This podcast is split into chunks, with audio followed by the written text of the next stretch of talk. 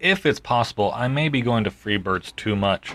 We're only two days into the week, and I'm getting a burrito, and the girl is like, "Hey, do you want cheese with this?" I'm like, "Yeah, I'll take queso and mixed cheese." She's like, "Do you know that'll be extra?" And I just laugh. I'm like, "This isn't my first time to Freebirds this week. I was here yesterday also." Uh, another employee chimes in, and she's like, "Yeah, I could see that."